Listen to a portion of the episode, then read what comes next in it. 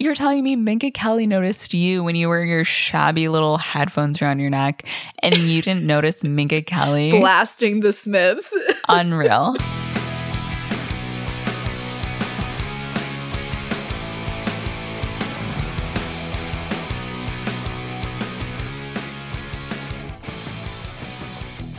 Hello, hello, hello. I can't believe it's the end of June. Summer has begun officially. It is officially the second day of summer. As we record this, yeah. Yeah. Yeah. And in order to commemorate or celebrate, I don't know, the summer, we're like, what better movie to do than five hundred Days of Summer? Yeah, this was one that, like, we, you know, obviously has been on the list for a long time. Right. We just never kind of got around to it. But I'm so glad that we've done it because I had not seen this movie really since high school. Mm-hmm. And I kind of forgot, like, how much I really, really loved it. So it was really, like, lovely to revisit. That's so interesting because I, yeah, I haven't seen this movie as an adult. Yeah. Really. I don't know when the last time I saw it was, maybe in college, but... Um, that's a bit of a time ago now, but it was definitely interesting to watch because I literally texted Christina before watching it. I was like, Tom is such a villain, like, hate that guy. And then when we hopped on to record, we were like, I've been a Tom before. Yeah, that was, that was an illuminating thing in this watch for sure, where I was like, mm-hmm. oh no, I'm seeing things that I maybe have thought or done before, and I don't right. like it. But, you know, we've all oh been a Tom at, yeah. a, at one point in our lives. And I'm sure a lot of us have also been a Summer at one point in our lives. And definitely. We are all just, you know, deeply flawed individuals. That's it. At the end of the day, like, they are both just very human characters. They obviously made mistakes, and mm-hmm. they've also, like, had a hard time communicating and been misunderstood. Yeah. And I feel like that's something that you don't get to see too often in movies, where it's just like ships in the night, like, you, someone wants one thing and the other person wants the other thing. Like, you mm-hmm. rarely see a kind of like conflict of interest where it's like one foot in, one foot out. It's usually just like, oh, they hate each other or they love each other. Yeah, especially in in like romantic movies. There, this one yeah. is definitely a subversion of the genre, um, which I think is really interesting. But before we yeah. like dive too deep into it, should we talk about the numbers? Let's get into it. Let's get the financial aspects in order, okay? Mm-hmm. Mm-hmm. This film had a budget of seven and a half million dollars, and they made sixty point seven million in the box office. Great return. Great return. Super P low successful. Budget. Yeah. Really low budget. Yeah. Honestly, it's surprising because I just feel like now Joseph Gordon-Levitt is so famous, mm-hmm. or even back that I feel in two thousand nine, was he not that famous in two thousand nine? I thought he was pretty famous. I mean, he he had been he had been working for a while. I feel like people yeah. knew about him, but this movie was really huge for him and for Zooey Deschanel. Definitely, um, definitely. This, I think, put them on a on the map in a new way than they had before, because mm-hmm. this was before Inception, right? Yeah, in the summer of two thousand nine, it was lauded as the breakout indie hit of the summer. And mm-hmm. I guess it did premiere at Sundance. Like, yeah. it was made, it seems like, as kind of like a exciting, like, dream project, because also the director had never made a movie before. It was his debut making a feature film. He was more of a, what what the fuck is it called? A music video director. Yeah, yeah. And I mean, same with um one of the, the screenwriters, uh, Scott Neustadter. I believe this was like the first film of his that ever got made. And it's like deeply based on a relationship that he had uh, with this woman, Jenny Beckman, who gets a wow. lovely little shout out right at the top of the movie um, while he was living in London in grad school. And I watched like a couple interviews with him just because I was so curious about, because I never knew until this watch around that it was actually based on like a real relationship. So I watched some interviews with him just to kind of get a sense of it. And um, apparently... after writing it, he obviously had to reach out to her and be like, hey, just so you know, like, I wrote this thing about us. Like, I hope that's cool. Right. And she read it and she was like, yeah, like, that's, it's fine with me. Like, good for you. And they, like, had kind of, like, got back into contact at this point because when he wrote it, like, they were not talking at all. Wow. And then he was like, yeah, I think it's actually going to get made. And then it did. And the day after the movie came out, she deleted him on Facebook. So, and they Oops. have not spoken since. So needless to say, I don't think she was super happy with it. Hopefully she doesn't mind it now. I mean, yeah, I really don't think that Summer is portrayed as a really negative person no. or a bad person. No, no. It's just the perspective of someone kind of just having an idealized version of someone and mm-hmm. it not working out. Yeah. And I mean, a lot of people really misinterpreted this movie and they were like, oh, Summer's a bitch. Like, Summer's the villain. Yes. Because they don't understand that you're just buying into Tom's perspective. Right. Yeah. And I mean, also, there are a lot of pieces along the way that say, like, how she... Seeing it as an adult, it's very clear that she yeah. says, like, I don't want anything serious. And, like, she might be committal to him in some of the ways she acts, but she's very clear about not wanting a relationship. Mm-hmm. But as a as a teenager, you're always like, why aren't the people doing exactly what we expect? Like, why is it so right. gray? It should be black and white. Because before I watched the movie, too, I was thinking about how it was received in two thousand nine. We were... thirteen when it yeah. came out, but I remember people talking about it mostly in high school mm-hmm. and end of middle school, and I feel like that was what I had heard in the zeitgeist. It was just like, oh yeah, Summer sucks, like mm-hmm. she like totally led him on.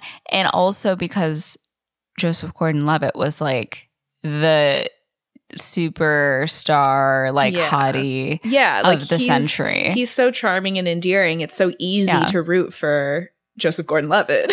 So. Absolutely.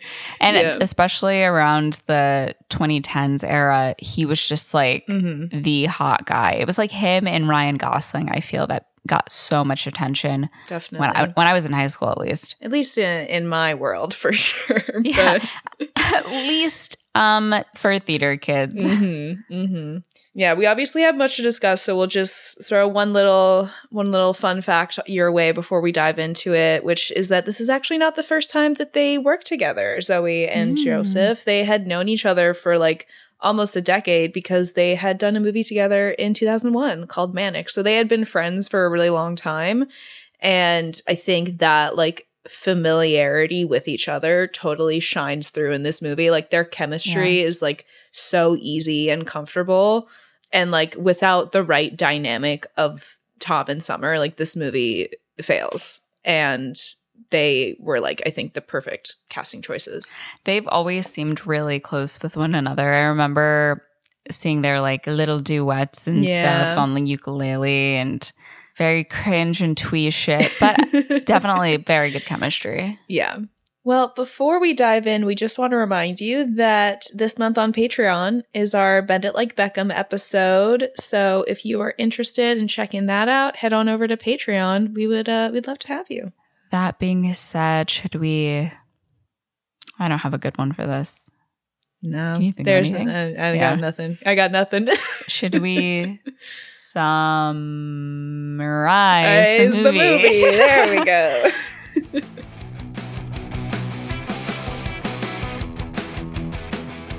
So we open on a very important author's note. The following is a work of fiction. Any resemblance to persons living or dead is purely coincidental, especially you, Jenny Beckman, bitch. Yeah. Great.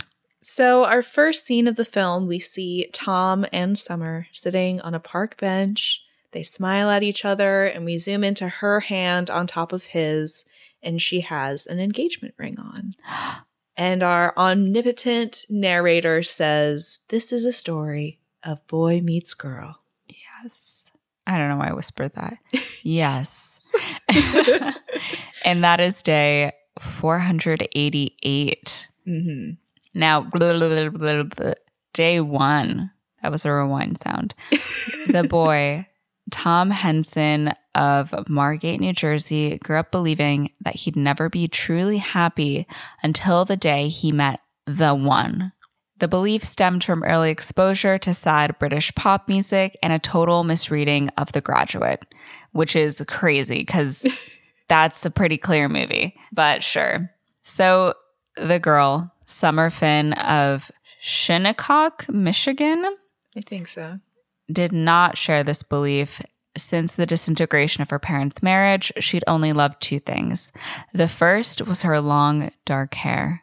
The second was how easily she could cut it off and feel nothing. And in this moment, I like reflect upon me really disliking a lot of Zooey Deschanel's performances because she's so like quirky and twee. And I'm like, am I, do I hate women? But I do concede that she's a good actress. Mm-hmm. It's just the, I, I don't know, the twee archetype that really like grinds my gears. Yeah, I mean, that's that's fair. You know, different vibes don't always, you know, yeah, work for everybody. She does have a very specific like style and everything. So, you know, it, it just may not be for you. Yeah, I will revisit this throughout the film. Mm-hmm. But Tom meets Summer on January eighth, and he knows almost immediately she is who he has been searching for. Oh, my God. Way to just put everything you have on an individual that you haven't met yet. Mm-hmm. So this is a story of boy meets girl, but you should know up front, this is not a love story. Just immediately cue the Regina Spektor cut. If, if you... have forgotten that we're in two thousand nine, listen to the soundtrack and you will not forget it for a second. Yeah. It's the one where it's like, they made statues of us. Yeah. Mm-hmm. Yeah, to like the home movies of like oh the, their childhoods. Goodness. Yeah. So then we zoom over to day two hundred ninety. And Tom's little sister, Rachel, a k a a very young Chloe Grace Moretz in probably one of her first roles. Because this would have been before, um, what's it called? Kick-Ass? Kick-Ass, yeah. Mm-hmm. So she races on her bike over to Tom's apartment. She has been called by his besties, Paul and Mackenzie, for backup. And she's like, you did the right thing. And we just cut over to Tom smashing plates Comatose. On the kitchen counter. Yeah. Dead, dead in the eyes. Yes. And Rachel gets him to sit down. She gives him a glass of vodka and asks him to start at the beginning. Tell us what happened.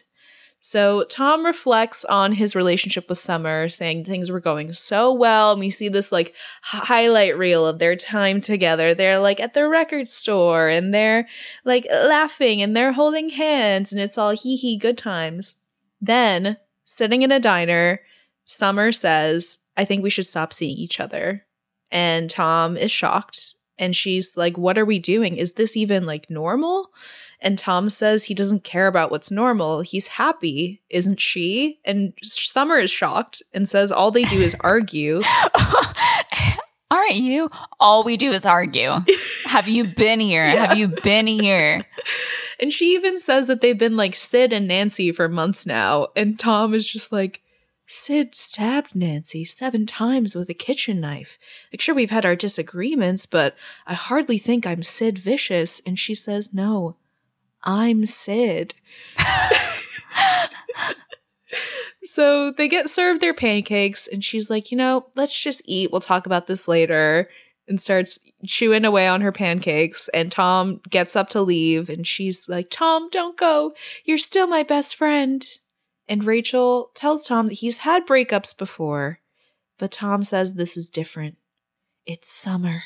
And Mackenzie and Paul, they try to tell him that he'll get over her. There's plenty of fish in the sea. But Tom says he doesn't want to move on. He wants to get her back. So we are already setting up that, like, our hero has an obstacle, which, like, implicitly makes you want to like root for him because he's the one going on the journey of like, I gotta get her back, like I gotta fix this, right? And it's so common and like feels sensical to be like, yeah, get her back, but like mm. what if she doesn't want to be gotten back and actually it wasn't a great relationship to begin with? Mm-hmm. It's just that you had an idealized version of the person. Mm-hmm. They didn't meet that expectation. You couldn't take no for an answer, and you know, yeah, we'll see it. Tale unfold. As old as time. Tale as old as time. You want to date someone and they don't want to date date you. Classic. Classic. So day one, Tom is in a meeting. He works for a greeting card company. It's something like New Hampshire greeting cards, whatever. And that's when Tom sees Summer for the first time. She comes over to Vance, his boss, and it turns out she is his new assistant. And there are only two kinds of people in this world. There's women and there's men. Like, wow, two thousand nine. You really mm-hmm. had it all figured out, huh? Yep. So Summer Finn was a woman, average height and weight, just another girl, except she wasn't. And we get to hear the amazing little fairy tale backstory of her being the manic pixie dream girl wherever she goes. It says her high school yearbook quote was a Belle and Sebastian lyric to color my life with the chaos of trouble, which caused a huge spike in their album sales in Michigan. And there's like a little like roundtable happening. They're like, why did album sales go up? Like, we yeah. can't tell.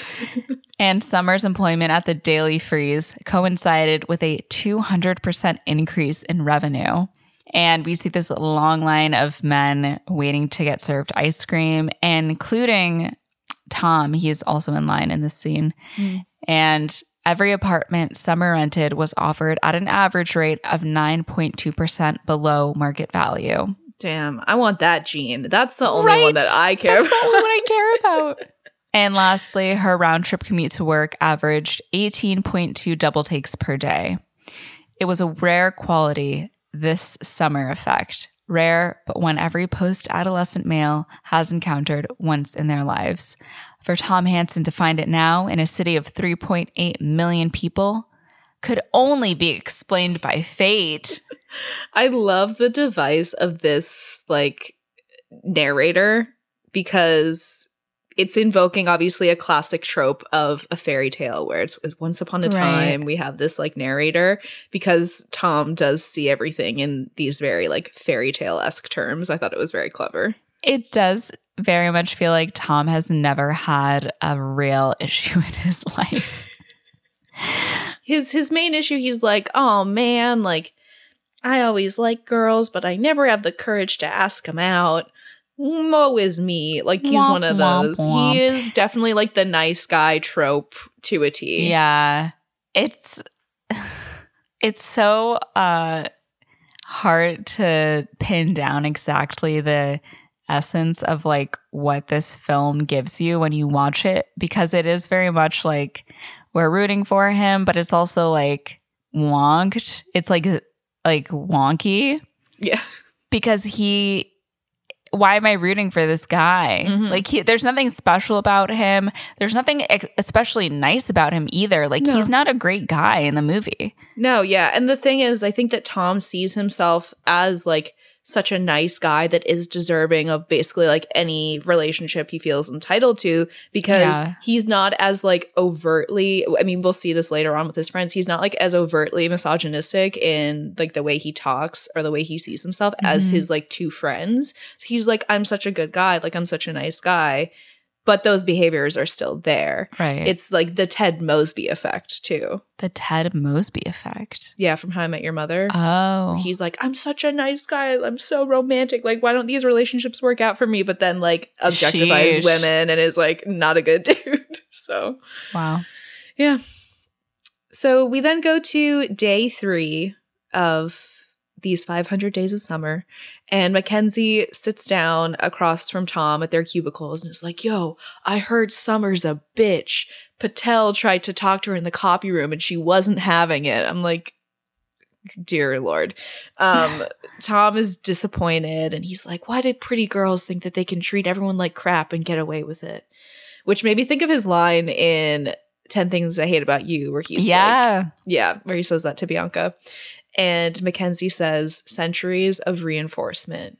And Tom is like, well, screw her. I don't care. I don't need it. Who needs it?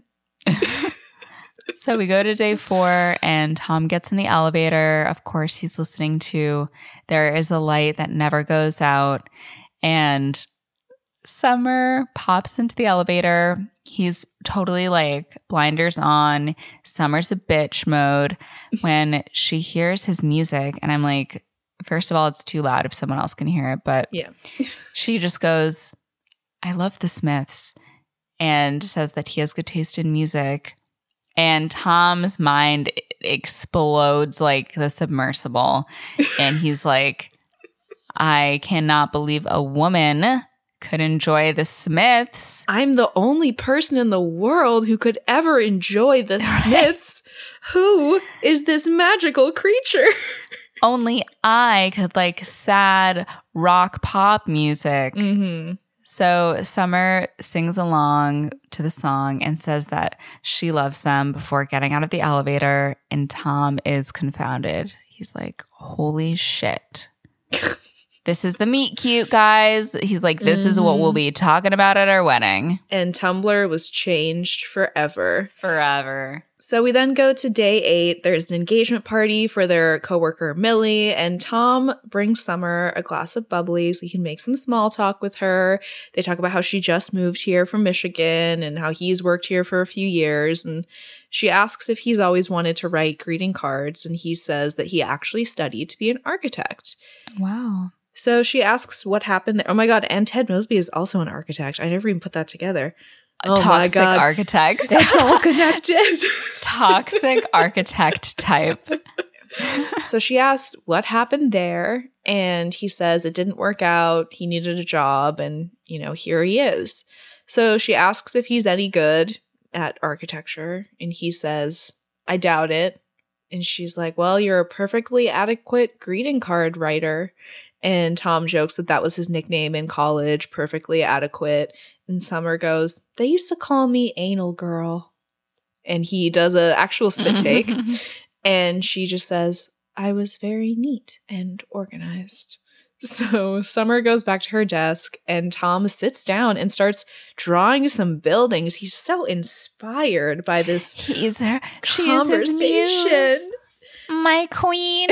My queen, let me draw you some buildings. So he does draw a couple, but then the so- the self-doubt creeps in, and he crumples it up yes. and throws it away. Day one hundred fifty-four, Tom tells Paul it's official. He is in love with Summer. I love her smile. I love her hair. I love her knees. I love this heart-shaped birthmark she has on her neck. I love the way she sometimes licks her lips before she talks. I love the sound of her laugh. I love the way she looks when she's sleeping. She's like the wind. Doo-doo. I love how I hear this song every time I think of her. I love how she makes me feel like anything is possible, like life is worth it. And I'm like, how much does she make you feel this way? And how much is your imagination? Mm-hmm, mm-hmm. And Paul, who is also, I think he's on Bones, right? Yeah, it's Matthew Gray Gubler. Gubler? Gubler? Gubler? I don't know how his last name is pronounced. Yeah. But he's like, this is not good because he has seen this before. It's clear that this has happened to Tom a couple of times. Yeah, like Tom is a, he's almost like a self-described, like hopeless romantic. I'm pretty sure he says that at some point. And, um, an interesting thing to note is all of these things that he talks about that he loves about Summer are completely superficial. Yeah. She's he's never like, oh, I love the way she talks about literature. It's so fascinating. And or like she's so kind or right. like literally any attribute about her personality. He talks about all, you know, these like this aesthetic appearance yeah. things. Yeah. This, the aesthetic of her and also the way that she makes him feel about himself, mm-hmm. Mm-hmm. which really, I think perfectly sets up the scope of, of Tom as somebody who sees Summer as like a benefit to him, but he doesn't take her in as a full person. She is like very two-dimensional to her to him. And I was watching an interview with Zooey Deschanel talking about this movie and how because the whole thing is from Tom's point of view and he doesn't like really see Summer, she had to like craft this three-dimensional person but play her two-dimensionally because like Ooh. All of those three-dimensional things about her we never get to see because Tom never yeah. sees them, which I thought was really interesting. Yeah, that makes a lot of sense. What a what a nice, like, juicy little acting challenge. I know, right? It's always fascinating to me how actors play a role where things aren't just drawn out for them. Mm-hmm. Um, and I think she did a fantastic job, too, because like I mentioned before, just at the end of the day, like, she is really relatable and we don't ever hate her. Like, she's never a mean person. No. But there is still that, like, sometimes it's like, oh, she seems like totally fine. Tom sucks. And then it's like, oh, wait, she did this. That kind of sucks. But again, at the end of the day, she's like totally nice and is never mm-hmm. malicious towards him. Yeah. Um. So we cut to day eleven and Tom is playing Wii tennis with his little sister Rachel and tells her about his conversations with Summer and how compatible they are and how amazing she is. And Rachel says just because some cute girl likes the same bizarro crap he does doesn't make her his soulmate. And I'm like, if you had just listened to mm. your sister for a zero point five seconds and yeah. taken that into your next date with Summer, probably could have saved you a lot of heartache. Yeah. I'm like, that, if I had remembered this fucking quote from when I watched this movie so many times, could have saved myself a lot of heartache in my dating. Oh, okay. Like, I'm like, wow, this person also loves this thing. It's like we have a cosmic connection. It's like, no, you don't. Right. No, you right. don't. You just both listened to the same song when you were kids, and it's just a coincidence. Mm-hmm. It's fine. Christ. Yeah. I like, now I'm reflecting on my my Tom moments, and I'm like, mm-hmm.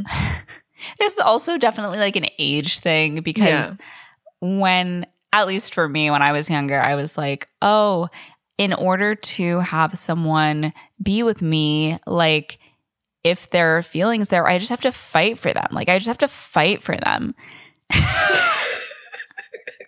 Like I have to make it my mission. It has Which to be difficult. Psychotic. It has to be an obstacle. It has to be difficult. You always have to have a sick feeling in your stomach. Like they could wake up tomorrow and tell you they don't want to talk to you ever mm-hmm. again. Oh my God. That takes me right back to some very particular moments in time. Just that sinking feeling of like, That's sinking. This person may never speak to me again. Right. Right. It's yeah. the... Um, Crazy Ex-Girlfriend Love Kernels effect. Oh, yep. Yep, yep, yep. That was a that was a song I'll never forget. No, yeah, that one, that was a brutal one. I think that's what makes this movie, like, in some ways, like, not difficult to watch, but I think that we as viewers are kind of forced to confront a lot of things that we might not like in ourselves. Yeah. Which is why a lot of people go to just, like, hating Summer because they don't want to recognize that, like, some of the things that Tom does or says or the way that he views people is like not good or healthy. Right. And if we recognize it in this character, in ourselves, then we have to admit that like maybe we have done or said or thought some unsavory things, which is never easy. Yeah, yeah, exactly. So we go to day twenty-two and Tom tells Paul and Mackenzie that it's off between him and Summer. And they're like, was it ever on? He's like, well, it was to me. Um, oh, just God. The emotional masturbation that is happening with this guy is insane. And he tells them about how they were in the elevator and he asked Summer how her weekend was. And she just said, it was good. And he's like, can you believe that? And I'm like, what are you talking about? And he says, that means that she spent the whole time having sex with somebody that she met at the gym and his friends rightfully are like, my brother, you've lost the plot. Right. And, and I think Paul, yeah, Paul says, did she say hey instead of hi? Because you know that means she's a lesbian, right?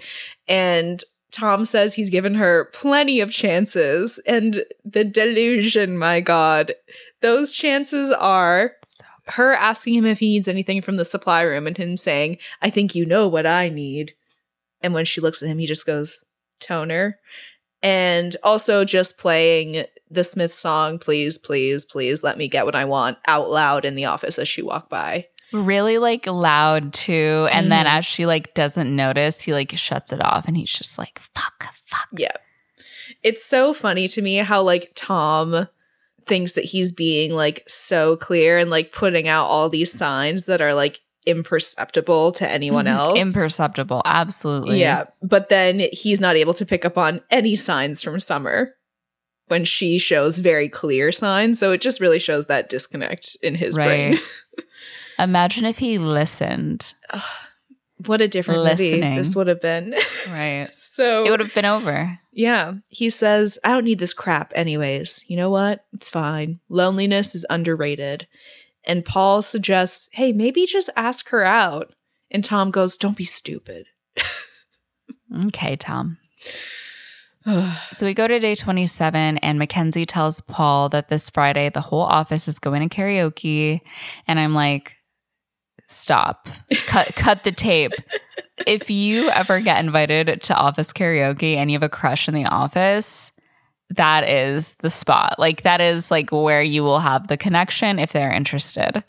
I just feel like the karaoke happy hour is the moment, mm-hmm. you know?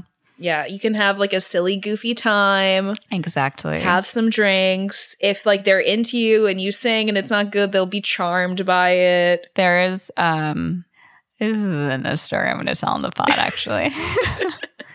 I did once have somebody who became interested in me after watching me perform at karaoke. So yeah. I can confirm that it works. I sang a Paramore song and he was like, yep.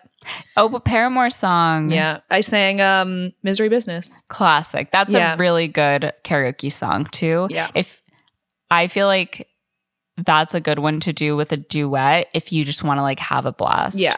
Everyone's singing along. It gets right. the people going. Mm-hmm. So we do, in fact, go to karaoke uh, where Mackenzie, who's already pretty drunk, is singing Every Rose Has Its Thorn.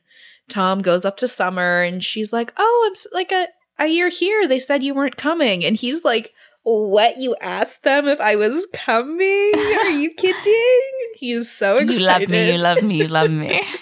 He's like, you asked about me. Oh, my God. What'd you say? Yeah.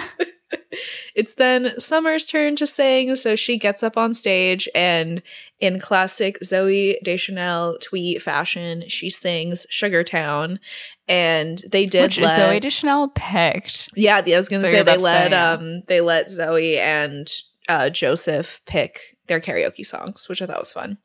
So later on, Tom sits with Summer and Mackenzie in a booth, and he tells her she was great up there. And they talk about how they both love to sing Born to Run at karaoke. And Mackenzie points out that Tom is from New Jersey, just like Bruce Springsteen. And Mackenzie's like, Summer, do you have a boyfriend? Just let's get it out there. Let's get it out, out in the open. Honestly, a pretty clever exposition device is just have the drunk friend ask inappropriate questions. Right. For yeah. sure. Let's bring the bring the plot along, shall we? Mm-hmm. We only have ninety minutes. Yeah. And she's like, nope, no boyfriend. And he's like, well, why not? And Summer refreshingly says, because I don't want one. And Mackenzie says he doesn't believe that. And I'm like, all right, I'm done with the drunk friend. Yeah. um, but Summer asks what's so unbelievable about a woman enjoying being free and independent. And Mackenzie, in classic two thousand nine fashion, asks if she's a lesbian. And Summer says no, she just doesn't feel comfortable being anyone's girlfriend or anyone's anything for that matter. And I do find it interesting that they never touch again upon her parents' disintegrated marriage, which they mm-hmm. like explicitly mention in the intro. Yeah. And it's interesting also that Tom's parents are divorced too. Mm. Because he says, he's like, well, so are my parents. But yeah, we never like pick those back up. Yeah. So they just keep talking for a bit, and she's like, I like being on my own. Relationships are messy, and people get hurt. You know, who needs it? We're young, and we live in one of the most beautiful cities in the world, so we might as well enjoy it and save the serious stuff for later. And I'm so curious how old they are in this movie, because mm-hmm. I feel like now they're – I am their age. I – Or even older, maybe. Yeah, I assume that they're like late twenties. Yeah. Like mid to late twenties. I don't think they're in their thirties yet. We're late twenties. Yeah. Well, we are. Fuck. Woo! Love that. so, so Tom asks what happens if she falls in love. And Summer asks if he really believes in that. And she asks what that word love even means. Like, I've been in relationships and I've never seen it. You know, most marriages mm-hmm. end in divorce. And this is where we get the mention that both of their parents are divorced. And Mackenzie says drunkenly, the lady doth protest too much. And Summer says, the lady dothent. There's just no such thing as love. It's a fantasy. That's pretty jaded. Yeah. Like, that's definitely, it's an extreme for sure. Mm-hmm. Um, and Tom says he thinks that she's wrong. And Summer asks what she's missing then. And Tom says, you know, when you feel it. And they do have this like kind of electric eye contact going on right now. And they agree to disagree. Mm-hmm. Summer and Mackenzie then decide that it's time for Tom to get up and sing, and we cut over to him singing Here Comes Your Man by the Pixies. And Summer is is pretty charmed by him. I think she's she's taken an interest, not necessarily romantically, but she she's taken a liking to Tom. Definitely. Later on in the evening, Tom and Summer are at the bar trying to remember the theme song for Knight Rider, while Mackenzie is just super, super drunk, singing Proud to Be an American. Um, that's hilarious.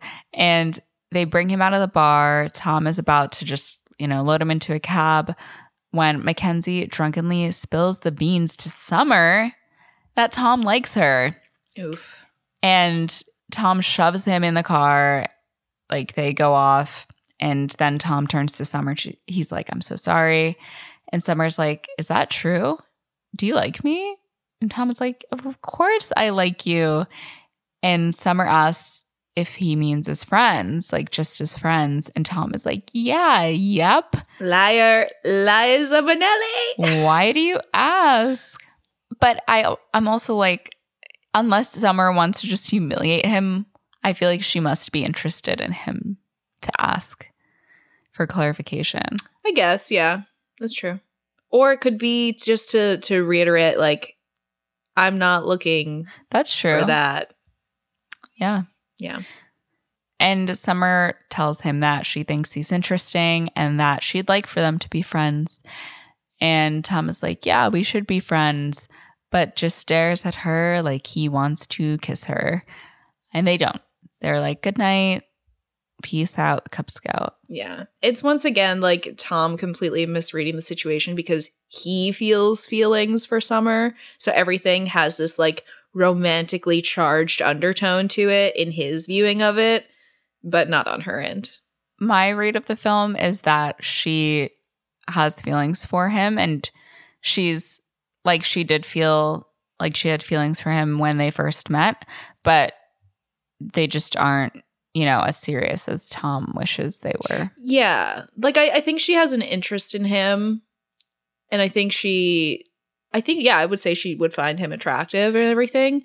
But mm-hmm. because she isn't looking to date, she's not interested in that at all. She's not viewing it in the same way that he is. Yeah, for sure. Like, a, having a crush on someone is way more casual for her than it is for him. Like, he's been agonizing about this girl for, like, weeks. Yeah. And reading so much into every single interaction that they have. But for her, it's just like, yeah, like, I can I can think someone's cute and, like, maybe casually date them for a bit, and it doesn't have to mean anything. He's like, it means everything. Mm-hmm.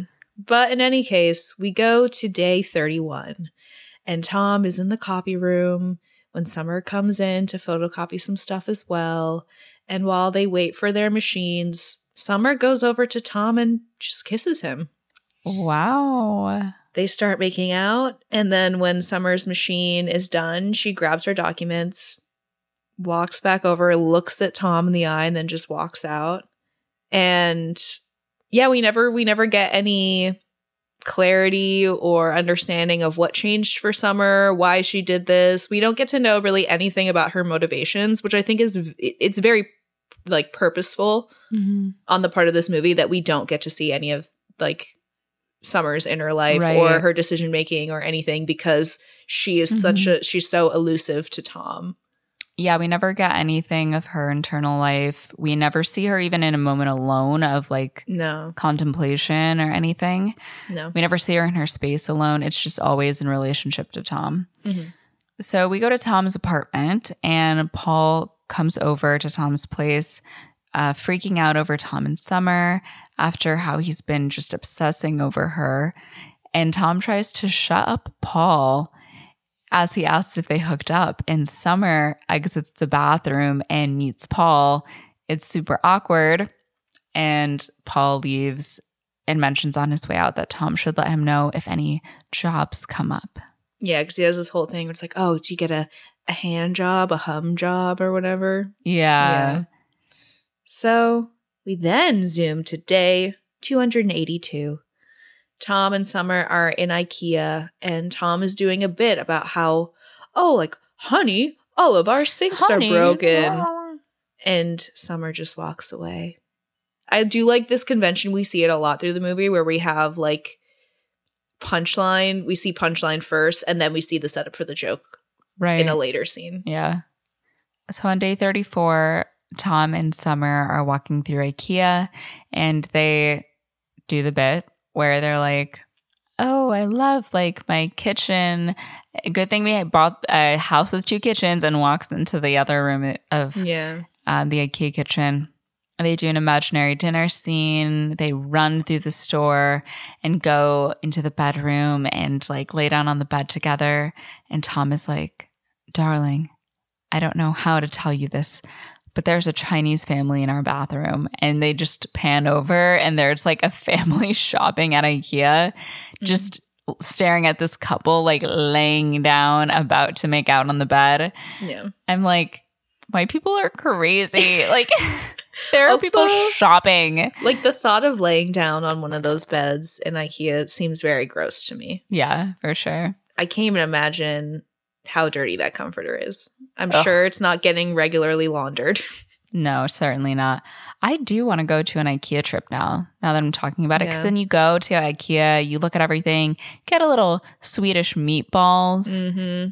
Yeah, delicious. Keep going. Yeah, get some yeah. jars, whatever. So... After this moment, they're, like, laughing, and Summer tells Tom this is fun, and he's fun, and kisses him. And then she says she's not really looking for anything serious and asks him if that's okay. And Tom, lying through his fucking teeth, says, yeah, that's fine. Mm-hmm. And Summer's like, you know, some people freak out when they hear that. But Tom is like, oh, not me. Casual. Let's take it slow. And as they walk through IKEA, Summer holds Tom's hand. Yeah, this is this part was especially brutal for me to watch because I have done that where I've been like, yeah, I'm totally fine Aww. with this casual thing. And I was not. I had, like, very deep feelings for the person, and he did not uh reciprocate that. But I was just like, yeah, no, this is totally fine. And you know who suffered for it? Me. You're you're only like you're just the only one suffering alone. So don't yeah. do this. Don't and it, put yourself in this situation. It also, in my experience, absolutely taints any good memories you have with the person too, because you're like, oh, remember that good memory? Damn, I wish we were dating. Yeah. Like, in a relationship. And yeah, it's just, like, always hanging over your head mm-hmm. when you want something more. It's brutal. My heart goes out to anyone in a situationship like this right now. Mm-hmm. Peace be with you. It's rough times. It kind of reminds me of Olivia Rodrigo's album. Oh, yeah. That album came out as I was exiting my two-year situationship, and it was right. very important for my healing process. Right, right. I do think her songs are super empowering towards being like, you know what? It it was... shitty what happened, but like yeah. I am an important person, like I'm special, I have my memories and my life. Like, I do feel like her album is super empowering yeah. to just be like, yeah, it sucked, but also, like, I'm a human being too. Mm-hmm. Exactly. So Summer and Tom go back to his apartment. They are making out on the bed when Tom excuses himself to go to the bathroom, gives himself a little pep talk in the mirror, and is like, you know, she's just a girl. She wants to keep it casual. That's fine. Like, I can do this. I'm like, no, you can't. But okay. And he comes out of the bathroom to Summer naked in his bed. So we can all fill in the blanks there. Mm-hmm. In the morning, Tom walks out of his building just feeling like a million bucks, and we hear the Million Bucks song, "You Making My Dreams Come True." And he is the star of the show. Everyone is smiling at him on the street. He like fixes his hair in his reflection and sees Han Solo winking back at him. And he's just saying hello to everyone. People are shaking his hand, congratulating him, until it evolves into a whole huge dance number through the park. There's a marching band, the whole nine yards. And this like cartoon bird lands on his shoulder. He strolls into the elevator, feels amazing.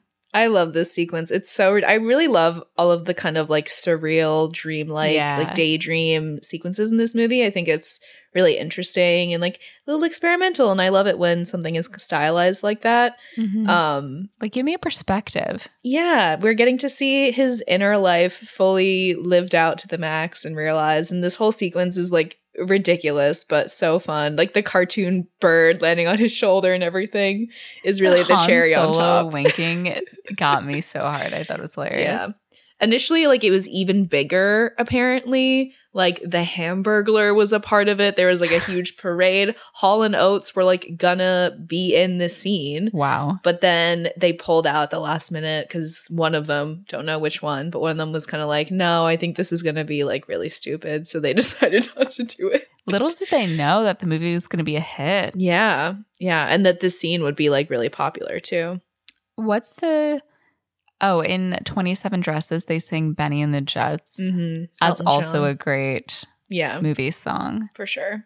So we then very abruptly cut to day three hundred three, where the elevator door opens and Tom is looking a mess. He is not in the best shape currently. And he watches as his boss is training his new assistant. And Mackenzie asks Tom, oh, have you got her back yet? Ha ha. And Tom just goes, working on it. And Mackenzie can see that his friend is like really going through it right now. So he's like, you know, maybe yeah. you should write a book. Henry Miller said the best way to get over a woman is to turn her into literature.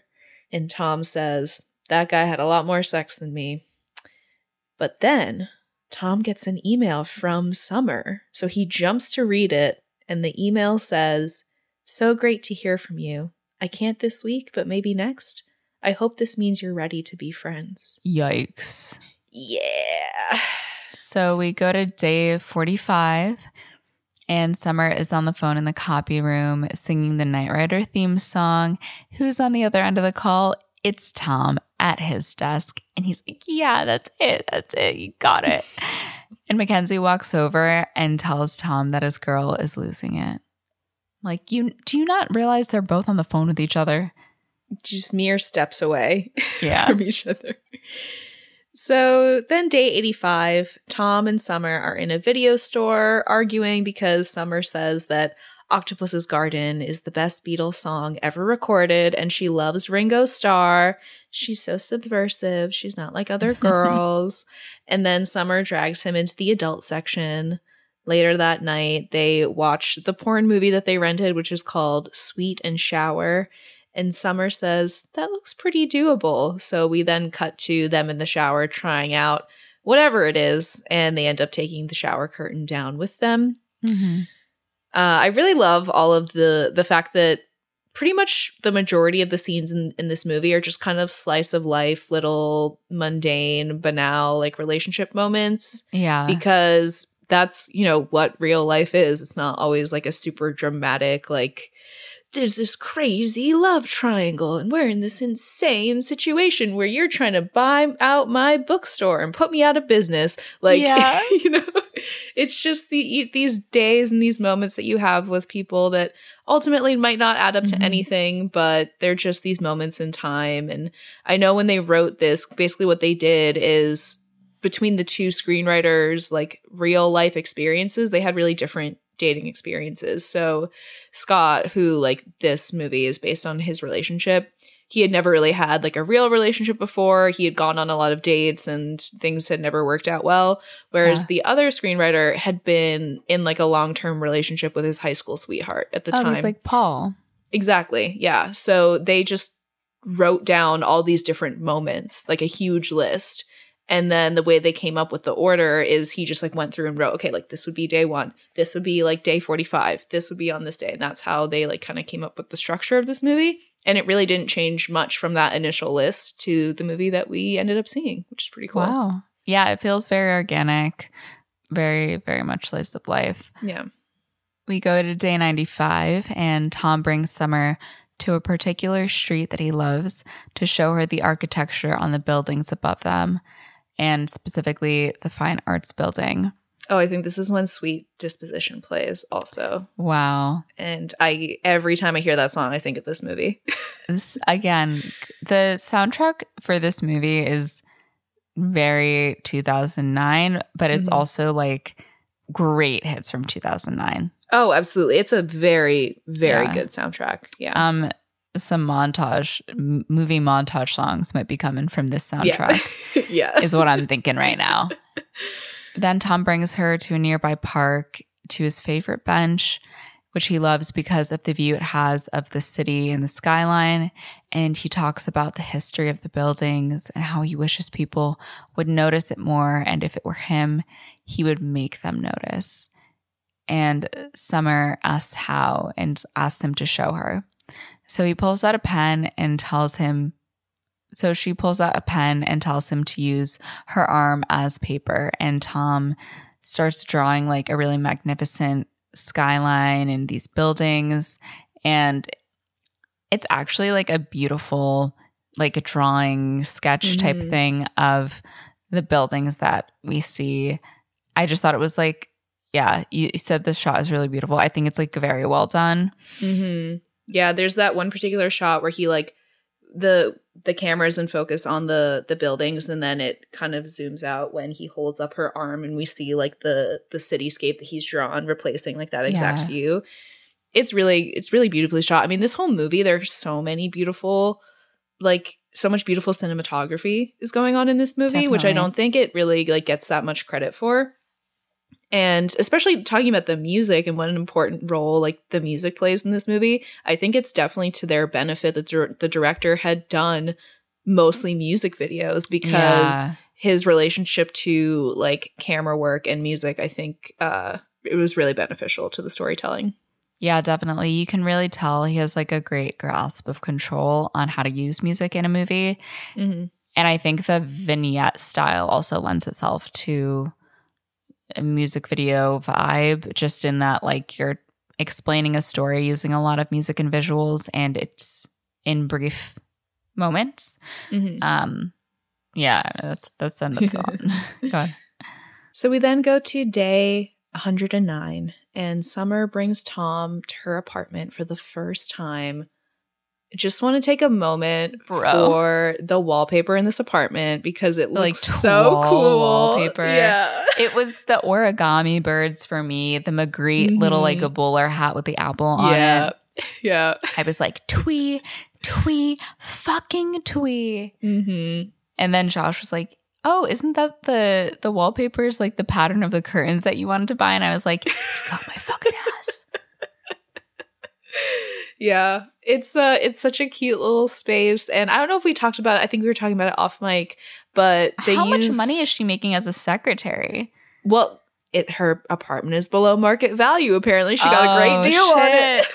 You're so right.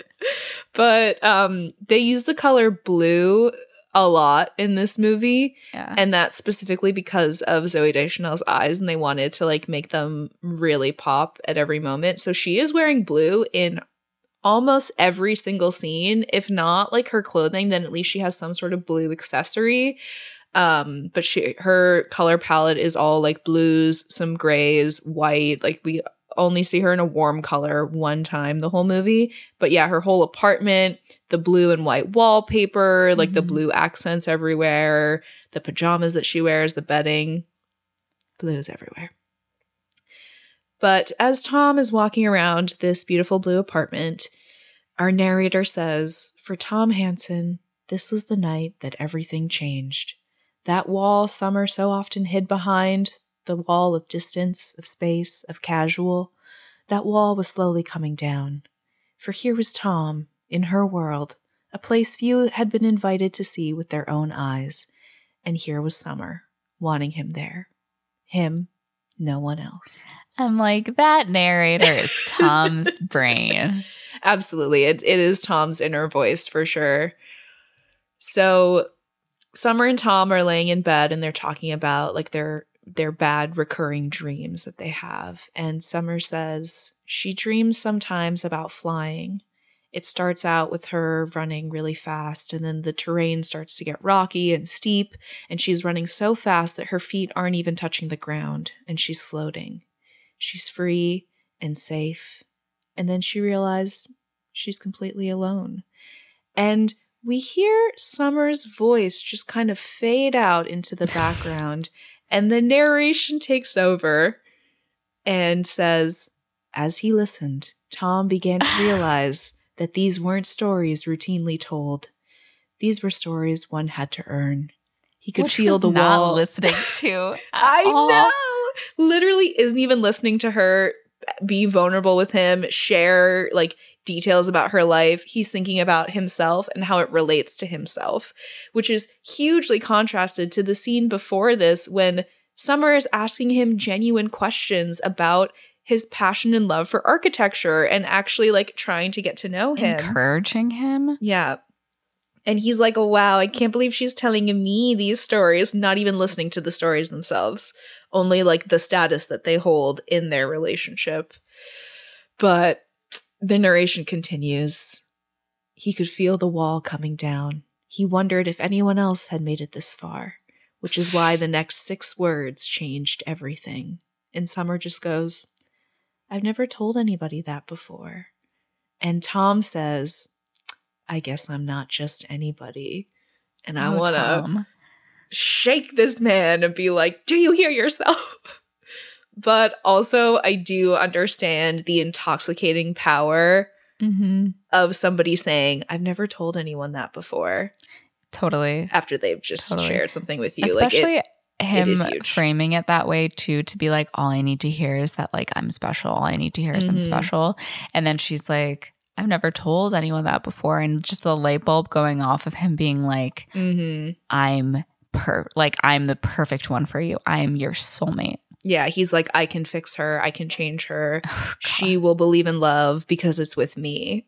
The biggest, I think, um, realization for me being in like a healthy relationship is like, you can't change anyone, mm-hmm. which is something it's like said so often. And I think there is a difference between like wanting the best for your partner. Yeah, there's a difference between growth and and changing somebody right. fundamentally. Yeah. Right. Because you can't be the person who is like, you've always wanted to do this thing, like I'm going to be the one to to help you accomplish it, and um, you know, I'm going to be the one who's like this amazing impact on your life, and and be, once you do this thing, it's going to be like perfect. We're going to be in this amazing relationship because mm-hmm. unless the person wants to do that thing, yeah, it's done. Like it's not going to happen, no matter how much you want it for them. They're, if they're not willing to put in the effort, they're not going to do it. Mm-hmm. Like you can't expect somebody to fill emotional shoes that you've made for them. Yeah, they have to make the shoes themselves and they choose whether or not they want to. They want to fill them. They have to get the leather. Mm-hmm. They have to nail in the soles. They have yeah. to cobble the shoes. Yeah, but yeah, it's it's definitely hard because it's so easy, especially like in early stages like this, when you when you really don't know the person that well, to be yeah to like come up with a fantasy in your head of like, oh, if this person's just like with me and they like get over their hangups, like everything will be fine, it'll be good. And it's like, well, no, you're just not seeing the person for like, you're not meeting them where they are and what right. they actually want at this time. You're investing in a future possibility which most likely won't even happen. Right. Yeah. Uh, so we go to Tom and his friends, And Paul asks Tom what he and Summer are, like, are you her boyfriend? And Tom says it's not that simple. You know, we're adults. We know how we feel. We don't need to put a label on it. It's it's really juvenile. And Mackenzie and Paul are like, okay, you sound gay. And Tom says, first of all, Mackenzie, your last girlfriend was in the seventh grade and you dated for three hours. And Paul, you've been in a relationship with Robin since nineteen ninety-seven. So I'm sorry, but you're not exactly authorities on modern relationships. And I'm like, and you are? Denial is the first step. Denial is a river in Egypt. Yeah. So denial is a river in Egypt. We go to day one eighteen. Tom goes to Rachel's soccer game and asks what he should do. And Rachel says he just needs to talk to her, but Tom is worried about rocking the boat and putting a label on it. If you're worried about rocking the boat, immediate red flag. Yeah. You're if you if you're worried about that, it's already over. Like, you already know. Because if you have to tiptoe, you can't be in a relationship with that person, or like they don't want to be yeah. in a relationship with you. That's what I'm talking. The sinking feeling, the sinking stomach feeling. Mm-hmm. Yeah, like I know with my with my past situationship, I like very actively avoided telling him how I felt because I knew for like one hundred percent I knew the second uh. I said how I felt it would be over, and I wasn't ready to let it go, even though it was like very bad for me and I was suffering daily. But. Aww. I was like, but I can't let it go. So then I, I'll just keep suffering and it'll be fine. And it's so hard so. too, because it's like the person who has the feelings like deserves a healthy, yeah. happy relationship with the person caring about them. But mm-hmm. it is inevitably when all those signs are there, it's it's not going to be that person. Mm-hmm. So Rachel hears this and she's like, yeah, that's what happened with me and Sean. My boyfriend before Mark. So despite being like thirteen, what? She's had some experience. And Rachel says that it's obvious he wants to ask Summer, but he's afraid of getting an answer he doesn't want, which will shatter the illusions of how great their time together has been. And I'm like, re-fucking-tweet. Right. So Rachel says he should find out now before he shows up at her place and she's in bed with Lars from Norway, some guy she met at the gym with Brad Pitt's face and Jesus's abs.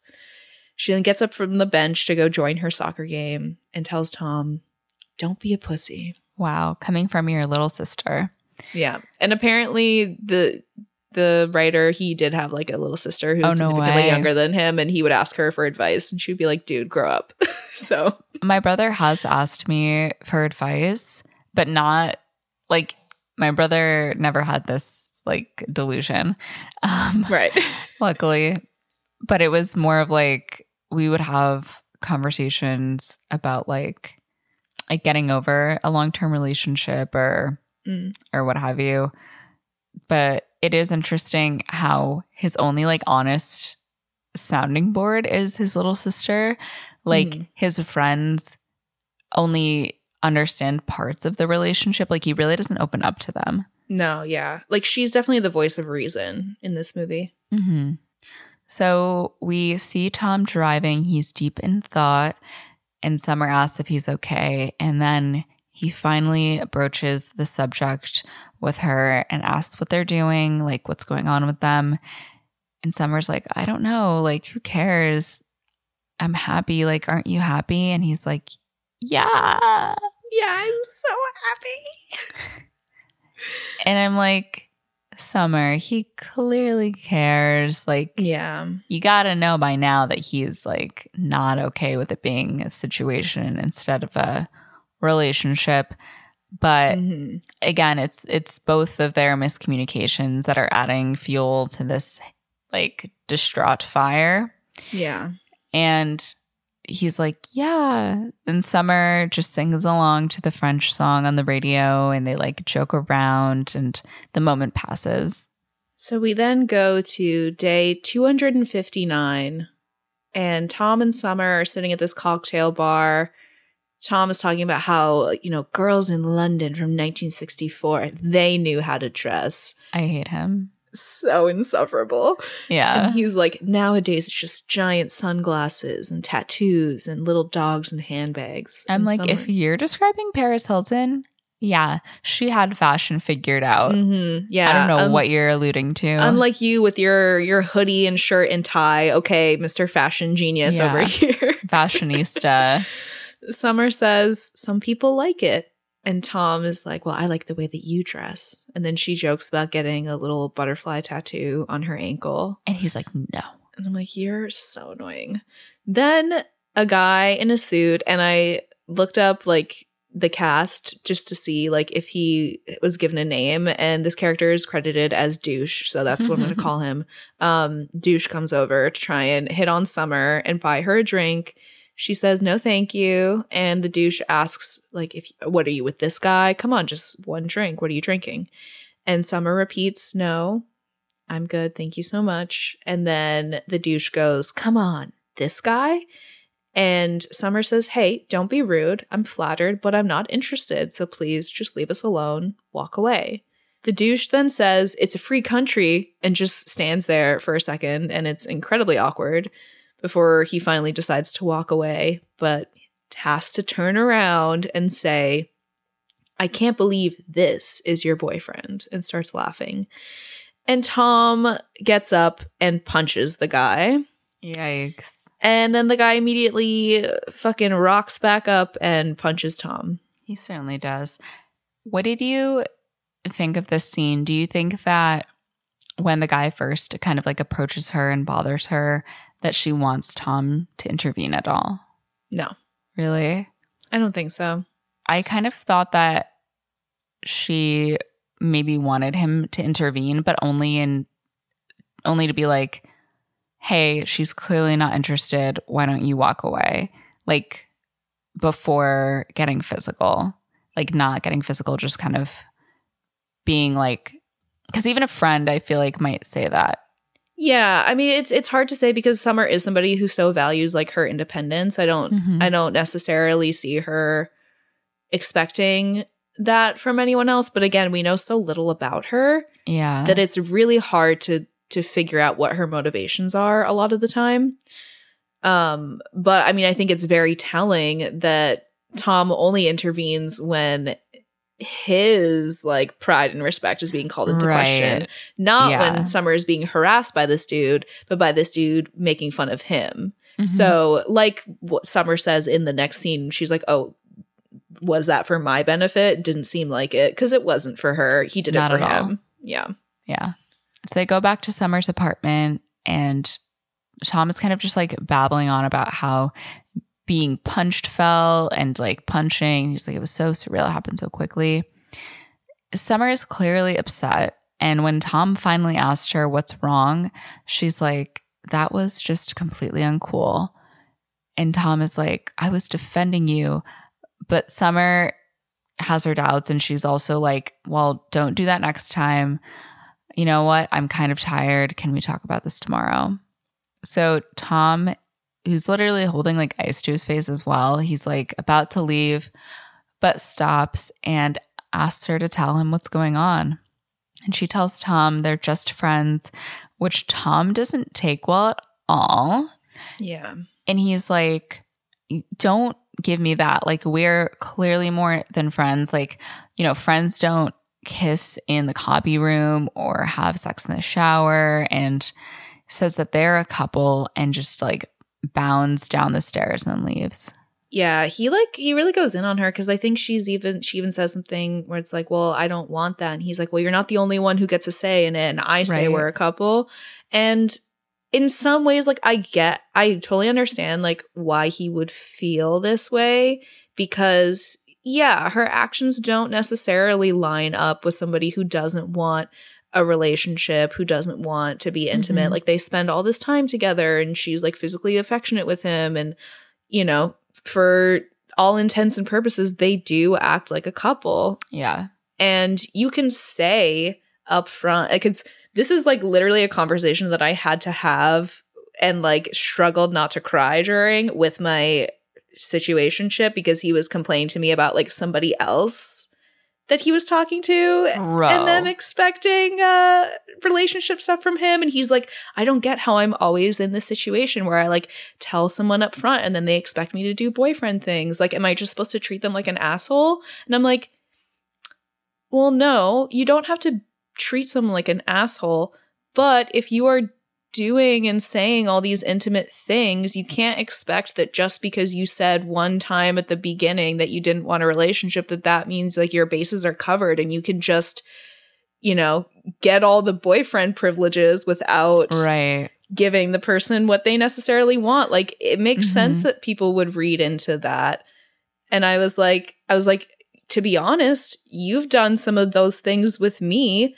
I don't read it that way because I know how you feel, but I wouldn't blame someone else for reading into the way that you talk. Like, he would talk to me about like marrying me and stuff like that. Like, it's just, you can't do that kind of stuff and then That's be like, illegal. I'm confused. Like, why would they think I want a relationship with them? Okay. So that's illegal. I understand. I understand like where he's coming from, because it's in, it's incredibly like confusing and really hard to reckon with. So it's, again, it comes down to like their communication not being clear, and also him not actually like taking her word seriously when she has said, at least in, in this particular instance, like she has said multiple times that she's mm-hmm. not looking for a relationship, and he's just like choosing to ignore that. Yeah, definitely. It's uh it's so hard when matters of the heart are involved, right? Mm-hmm. But the fact that she says, like, we're just friends here, I'm like, well, you're not. That's not yeah. true. But at the same time, as an adult, I think you have to exact self-control if mm.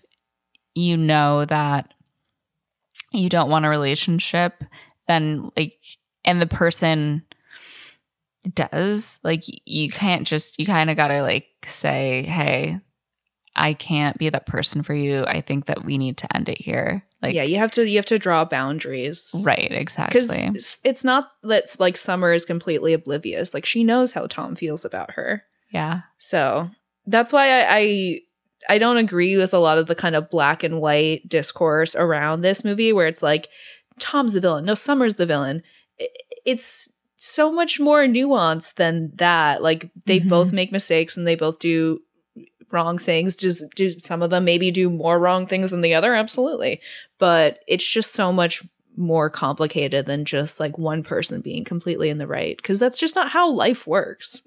Yeah, I definitely agree. So that night, Tom is like tossing and turning in bed, and he actually picks up the phone off the receiver, and on the split screen we see in her bed Summer's eyes open. But Tom puts the phone back down. He decides not to call Summer. And then in the middle of the night, there's a buzz at the door. And who should arrive but Summer herself, wet from the rain, and she apologizes to Tom for getting mad at him. And Tom is like, I get that you don't want to put a label on things, but I need some consistency. Like, I need to know you're not going to wake up in the morning and decide that you don't want to be with me or whatever. And she's like, I can't give you that. No one can give you that. But they follow that by kissing and making up. So it's just so tragic. Yeah. So Summer and Tom the next morning, they're talking, and he asks about if she's ever even had a boyfriend before, and she says yes. And he then asks for the details on all of them. Stop right there. Don't do it. You don't need to know. It's not important. So Summer eventually gives in, and she's like, all right, you asked for it. So in high school, there was Marcus. He was a rower, very hot. And then in college, there was Charlie. She was nice, but, you know. And then when I when she studied abroad in Italy, there was Fernando, who everyone called the, the Puma. Puma. And Tom asks, well, what happened? Like, why, why didn't they work out? And Summer says, what always happens? Life. life, I'm just a girl. So we go to day two hundred twenty-six, and they're in the park together, and Summer and Tom play the penis game. It's obviously Summer's idea. She's like pretty bold, but Tom is shy at first, and then he gets into it. They're just like screaming and giggling and having a grand time. The way this game took the world by storm after this movie came out, everyone at yeah. school was like, let's play the yeah. penis game. So then we go to day one ninety-one. Summer and Tom go to an art gallery with all this modern art that, you know, one of them is literally a pile of shit. So they decide, all right, let's just go to the movies instead. So is the other one a pile of mousetraps, or is it something else? I don't know what it is. It's like some sort of metal, though. Like it's, it's a pile of crap. Yeah, it's not it's, to be confused with the actual turd sculpture. Yeah, because there is one of those. But they, yeah, they decided to go to the movies instead, and they see this movie called The Giant, which is part vampire, part giant, and they're just laughing away in the theater. Very funny shit. So we go to day three hundred fourteen, where Tom is in the theater again, but this time he's alone. He's looking depressed, and he watches a French film where he begins to envision himself as the protagonist. And we see one of the captions as, or subtitles, as more than broken, he is alone. And then we see a mime standing behind him, and he gives the mime this balloon that he's been holding, but the mime lets the balloon float away and then just slaps Tom. Oh my gosh. And then we see a Swedish film with Summer and Tom in it. They're just like suffering, suffering. A shitload of suffering is what I'm saying. And then there's a final like movie clip where he is, Um, I think he's like kind of dressed up like a knight or something. Yeah. And he's playing chess with a kid dressed as Cupid. And then he finally wakes up and realizes that he's fallen asleep in the movie theater. Mm-hmm. So rough times for Mister Hansen. We then go to day three hundred twenty-one, and the new secretary goes up to Tom and tells him that Mister Vance wants to see him in his office. So he goes to his meeting with Vance, and Vance asks if something happened to him recently, like a death in the family, has someone fallen ill? An illness. And then asks if this has anything to do with Summer leaving, because everybody knows that they were together. And he says that lately his work performance has been a little off. And he shows him a card that Tom has recently written, which says, "Roses are red, violets are blue. Fuck you, whore." So you can't hand that in. No, you can't. The fact that it was even printed on a card is crazy town. But Tom asks if he's being fired, and Vance says, no, you're one of the good ones. Tom apologizes and tells him it's been really difficult. And Vance is like, you know what? Why don't you switch over to doing sympathy cards, you know, loss of faith, sadness, misery. Tom thanks him and leaves the office, and on his way out, he sees a happy Valentine's Day card that reads, I love us. Mm. Yeah. I can't remember if it's like already happened in the movie or if it happens later, but like when Tom is really happy, he's like able to come up with all these different like greeting card slogans, yeah. and I love us is one of them, inspired by him and Summer. Yeah. I think it's actually the next scene. Where he, oh my gosh. He says that. Oh, yeah, literally, literally in the next scene. So Tom runs into Mackenzie at work. It's day one hundred sixty-seven, and he asks him about the twenty cards he has due, but Tom is like, oh, they're all done. And Mackenzie's like, okay, can you help me then? I need to make like a, a proud of you card, like a congratulations or whatever. And Tom just on the off the dome, off the cuff, he goes, every day you make me proud, but today you get a card. And Mackenzie is blown away by this sentiment. The man is on fire. Mm-hmm. And then Tom goes into another like department's card meeting, and it's the religious and holiday cards department. And he's just like, Mary. And they're like, oh my God, perfect. And then he goes into another group and suggests I Love Us. And that's the card that he sees at day three hundred twenty-one. Yeah.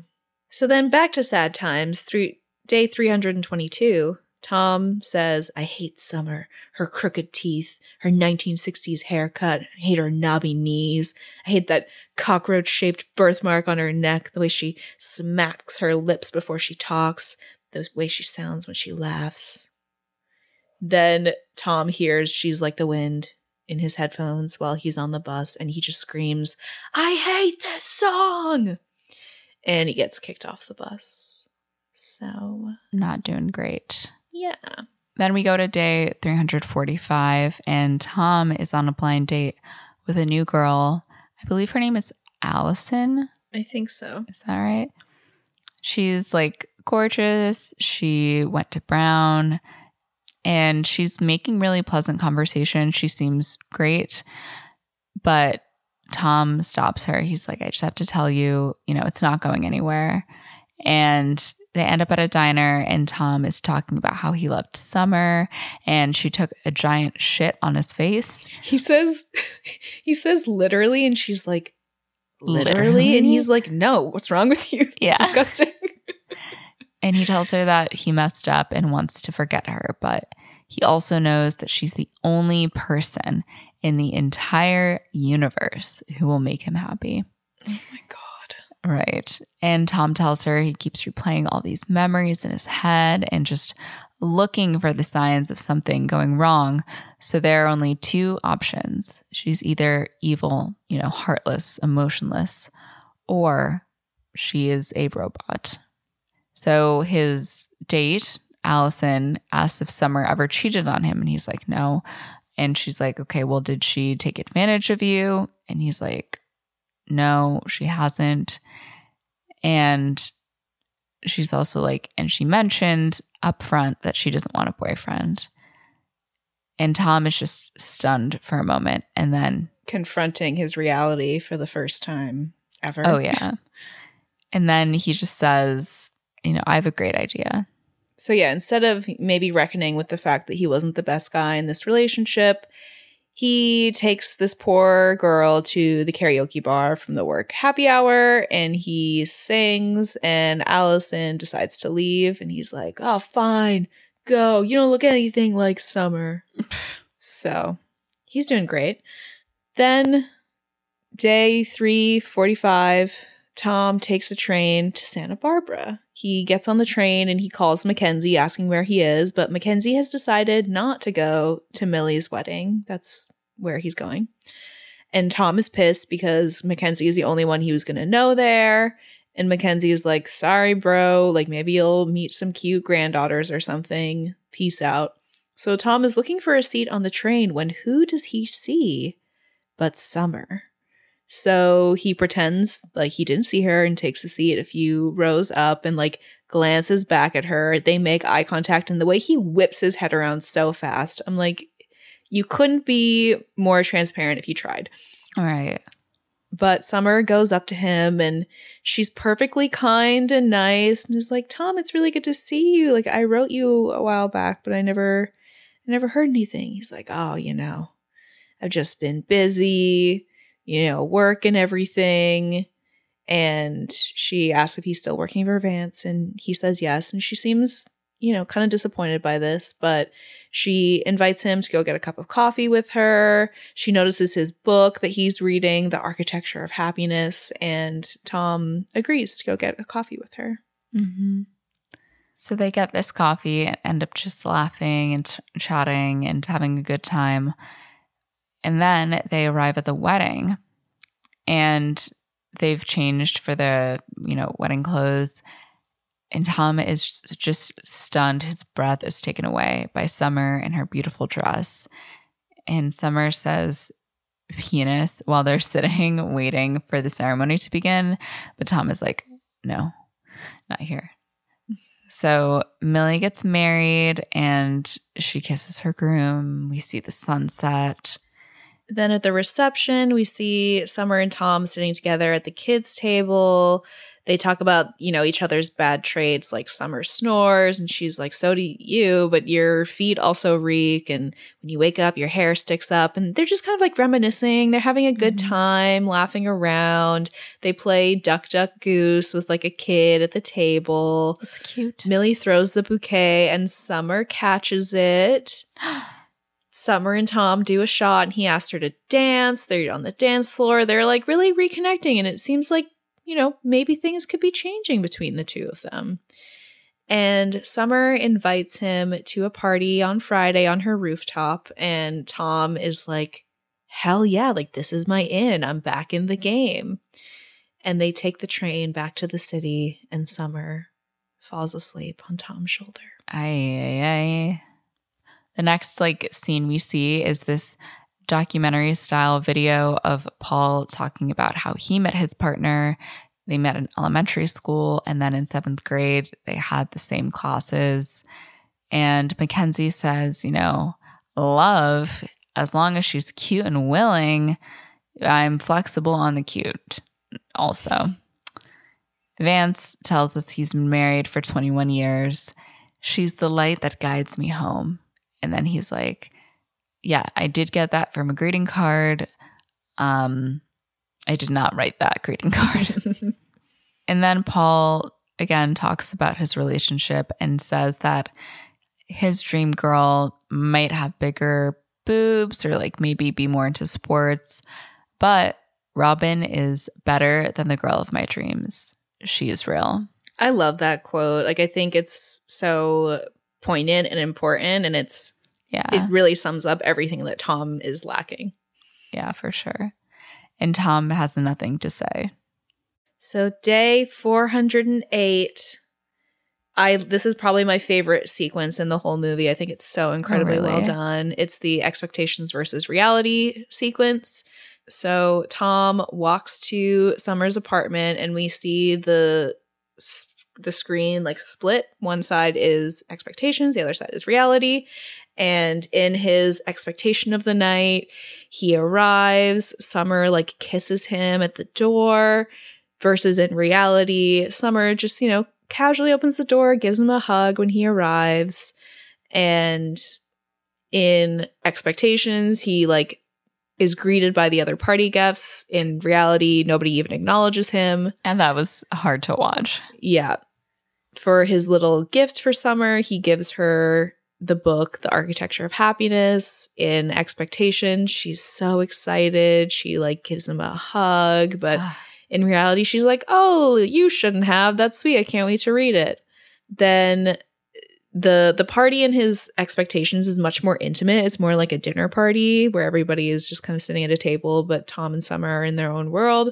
Whereas in reality, he is in a big group of people and somebody asks what he does. And he says that he writes greeting cards. But Summer says Tom could be an architect. Like, he could be a really good architect if he wanted to be.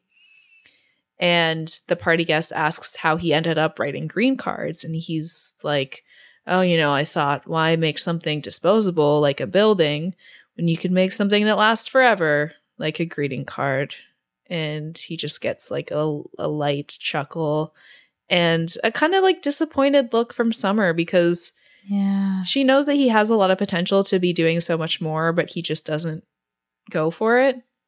Then in the expectation side, like him and Summer, I think they end up like making out on the rooftop. Meanwhile, in reality, Tom is just standing by himself while Summer is introducing a guy to some people at the party. In his mind, the night ended with him and Summer in her bedroom together. But in reality, mm. the way that this like pans over, we have the camera pan kind of like line up exactly with the editing choice of like the expectation screen going away. And we pan over to see sh- Summer showing off her engagement ring to a friend. Oh, no. Yeah. So he storms out of the party. He goes into the street, and we see that like the the shot kind of turns into like an architecture style like drawing um, mm-hmm. that gets erased, which, you know, it, it parallels kind of his world imploding, because he thought he had another shot, but yeah, he never did. He never did. But yeah, this whole sequence is so well done. And I remember this also being like incredibly popular on Tumblr, like seeing screen caps from this scene everywhere. And um, I feel like it would have been so fun to like do like shoot this scene as well, like get to do every scene twice and like really play yeah. with the different dynamics. And I think it's also very true to life, where we always have different expectations going into a night, going into an evening, whatever it may be. And to like see that visually represented side by side was really cool. Definitely. I mean, obviously it just helps to frame how deluded Tom is. Mm-hmm. Um, yeah. We go to day four hundred forty. Tom's alarm goes off and he just slams down. He is probably not getting out of bed. Day four hundred forty-one, Tom's alarm goes off again, slams it off, and he just turns over. Day four hundred forty-one and a half, Tom ends up leaving his apartment just to like go to the corner store and buy some whiskey and orange juice and a bunch of like Hostess snacks. Mm-hmm. He's in his robe. He like checks out and then goes to the sidewalk where he sees a couple like walking together, and he's literally yelling at them and he's like, "Get a room. No, seriously, get a room." Yeah. So he's very bitter. Mm-hmm. And then go to day four hundred forty-two. Tom finally does make it to work, and Mackenzie asks, "Bro, are you okay?" And Tom says he doesn't want to talk about it. And Mackenzie tells him, "Well, get going. It's Thursday," which means it's time for the pitch meeting. Yikes. So we go to the pitch meeting, and the first person presenting is this woman named uh, Rhoda. And she's like, "I want to do a line of cards with my cat Pickles." They're going to be inspirational. And Vance is like, "Okay, Tom, like, do you have anything for sympathy? Like, we haven't heard from you in a while. Maybe something for the winter collection." And Tom tells him that he doesn't have anything to contribute. And Vance is like, "Okay, we'll come back to you. Um, Mackenzie, like, what do you have?" And then Tom actually takes back the floor and he's like, "I'd like to say something. Rhoda, your cat idea is total shit. Go for it. You can do it. That's not inspirational. That's suicidal."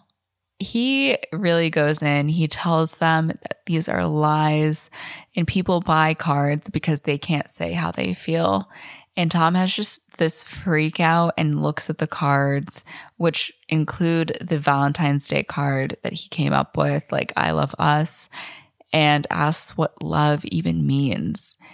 And he blames the cards, the movies, the pop songs for putting this idea of love in his head, and says that they're also responsible. Like, he is personally responsible. And he says that people should be able to say how they feel without the cards, and decides to quit. Yeah. I mean, he needed to. Like, clearly this is oh, not the yeah. job for him, but it is pretty brutal. So mm-hmm. we then go to day four hundred fifty. Tom goes to Rachel's soccer practice and she notices that he's sketching again. She sits down and asks him what's going on, and she sees that the sketch isn't, in fact, a building. It is a drawing of Summer holding a bloody knife. Yeah. And she tells Tom that all her friends are obsessed with her and, you know, there's plenty of fish in the sea. He tells her that those are guppies. And that's illegal. Yep, yep. Rachel tells him she knows he thinks that Summer is the one, but she doesn't. He's just remembering all the good stuff. And next time he looks back, he should look again. This child is so wise and sage. Wise beyond her years. Yeah.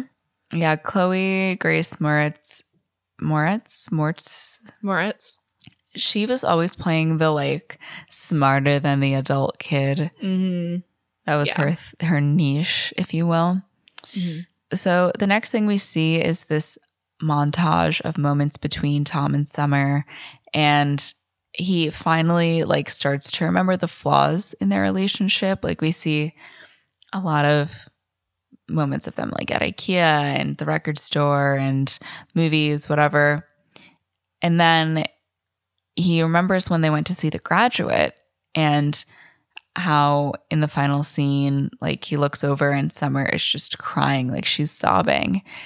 And outside the theater, he asks her what's wrong and asks if it was like the movie, but she's like, I'm just being stupid. And he's like, yeah. She's like, yeah.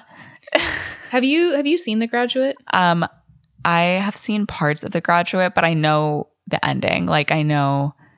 Do you, have you seen it? No, I've never seen it. So I like actually don't really know what this moment is about because I don't know like what happens in The Graduate other than he has the affair. He has like the affair with her mom, right? That's the the thing. I can't even speak to that. I just know that in this final moment, mm-hmm. it's like I think he's he's been trying to get with this woman who's like who has just run away from her marriage. Like she's, you know, a runaway bride. And they got on this bus thinking like this is, you know, everything that they both wanted and it's so good. But then they kind of get this like look on their faces mm. and they realize that like they have no idea what's what they're going to do. And maybe it wasn't the right decision. Gotcha. So very like reflective of this isn't really what I want. Right. Okay. That makes that makes a lot of sense. Especially for him to misinterpret that film. Yeah. Oh, yeah. Yeah. So then we see them in a music store and Tom mentions how much it pains him that people haven't heard of Spearmint. And Summer's like, I don't know that band. But he's like, yeah, you do. It was the first track on that mix I made you. And she's like, oh, yeah. Clearly has never listened to that yeah. mix. And then he like holds up this record, but she's disinterested. And as they're walking out of the record store, he tries to like hold her hand, but she takes her hand away. And they leave, and she's like, "Yeah, I think I'm uh, I'm gonna call it a day. You know, I'm, I'm tired." And it's just so clear that she wants to get out of there and just mm-hmm. have a moment to herself. But he's like, "I've got it. Pancakes. Let's go get yeah. pancakes." So, of course, this is what leads to the, that breakup scene. And it's once again him just like not listening to her, not listening to what she wants, even on the smallest sense of her being like, I want to go home. I'm tired. And he's like, well, I have a better idea. We're going to get pancakes because that's what I want. Right. So days four hundred fifty-six to four hundred seventy-six. We have a little montage. Mm-hmm. Tom is laying on his bed, bouncing a tennis ball when he decides it's time to get up. It's time to make some changes. So he takes everything off his wall. He has this like chalk paint on his wall, which was yeah. such a thing back in the day. We see him like reading all of these architecture books. He is submitting his portfolio to different firms. And we see him just like crossing off the list on this chalkboard wall of like all the firms that he's applying to. He then erases the wall. He starts drawing some buildings. We see like a small sketch pad where Tom is drawing skylines. He, you know, continues on with his chalkboard work. And intercut with this, we see that Summer is having a fitting for her wedding dress. And we once again see a split screen shot where as Tom is just riding the bus, very inconsequential. Yeah. Summer is getting married. Yeesh. Mm-hmm. So day four hundred eighty-eight, Tom rides an escalator up to a park. He's looking pretty good. He has like his suit on. He has his hair done. And he just looks so, so much better. Mm. And he sits on a bench in the park when someone calls his name. It's Summer. And she tells him that she thought she might see him here. And he's like, oh, I guess I should say congratulations. And Summer tells him, only say it if you mean it. And she asks him how he is. And he's like, I'll be okay eventually. And she just compliments him. She's like, you look sharp. And he's like, oh, thank you. So do you. And Tom tells Summer that he quit the office job and she's married. Like, their lives have been changing. Mm-hmm. And she's like, yeah, it's it's crazy. And Tom tells her she should have told him when they were dancing at the wedding and asked her why he danced with her. And she's just like, well, because I wanted to. And he's like, you just do what you want, don't you? And says that she never wanted to be someone's girlfriend. And now she is someone's wife. And he doesn't think he'll ever understand that. But Summer tells him that she just woke up one day and knew what she was never sure with him. Oh, yeah. That's so brutal. Like, especially the way that she says, like, the pause in between. She's like, I just woke up and I knew. And he says, knew what? She says, what I was never sure of with you. And, like, he even, like, turns away because that is, like, a really – that's a really painful thing to hear. I can, yeah. I can imagine. Yeah. But just so, like, brutally – honest, which mm-hmm. he needed to hear. I think that it was it was never the same for her that it was for him. Mm-hmm. It's because Tom, he just like decided on her. Like he saw right, Summer and he decided right. on her. He didn't decide once he got to know her, and because he never did. Right. Uh, so. He tells her it sucks to realize that everything he believed in was complete and utter bullshit. And he just kind of goes on a tear about believing in love and how it was so false. But Summer starts to just smile and like giggle. And he's like, what, like, what's going on? Like, what's fo- so funny? And she tells him that she was sitting in a deli and reading Dorian Gray when this guy comes up to her, and now he's her husband. And like, what if she had gone to a movie instead? Or what if she had gone to a different place for lunch or whatever it was meant to be? And she says she just kept thinking, you know, Tom was right. It just wasn't her that he was right about. Yeah. And she places her hand on top of his. And Summer says she should go, but she's happy to see he's doing well. And before she leaves, Tom yells out to her and says, you know, I really do hope you're happy. And she just kind of like smiles at him and then walks away. This scene is, it's really good. It is really brutal at some points. Like, yeah, she is incredibly honest with him, but he does need to hear it. And this is kind of the most insight I feel like that we do get into Summer as a person, and we only really get to see her as this fully fleshed person once she's not in his life anymore. Definitely. It's a really great closure scene, and also just to kind of hear her admit to him that she is in love. Mm-hmm. And it was just a coincidence because the world doesn't revolve around him. Yep. And she might have never been looking for love, but when it happened and when she felt it was right, she was mm-hmm. open to it. Yeah. And it, and that just wasn't going to happen with him. Like it, mm-hmm. it was never going to happen with him, which is definitely hard to hear, but. And the reason that it's true. so, it's so unbelievable to him that she is married is because The the picture that he painted for her is just, oh, she's just closed off. Like, it's because her parents are divorced. Like, she's just not, like, open to love. But if she just opens herself up, it's like, no, she was actually open. She just didn't want it with you, mm-hmm. which is hard. That's a really hard thing to confront. But, it, yeah, he yeah. just can't fathom her loving someone else because she didn't love him. Right, right. And it was important for him to hear that she had that capacity. Mm-hmm. Because I think if, I mean, obviously he would have gone over it eventually, I would assume, but mm-hmm. it was important for him to hear that she had that capacity, but it, they weren't compatible. Yeah. Because if he kept thinking that they were compatible and it just was like he didn't do enough or mm-hmm. she wasn't like willing to whatever, but it wasn't that. It was that her feelings were never that strong for him. Yeah. So. And I mean, there's the quote, some people are there for a reason, some people are there for, for a season. season. And, yeah, you know, people can love each other and have feelings for each other, but that's not always like enough to sustain a relationship. Like there's so many yeah. other factors.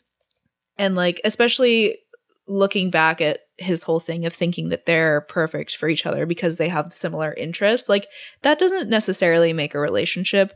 For example, like yeah. my relationship currently, there's actually like a lot that we don't have in common. Like we don't really have the same interests and, you know, we're, we like different things, but that doesn't really have a bearing on the health and functionality of our relationship because we like care about each other and we, you know, spend time learning how to communicate with each other and all this other stuff, which is what is more important to the function of a relationship than necessarily having a ton of things in common.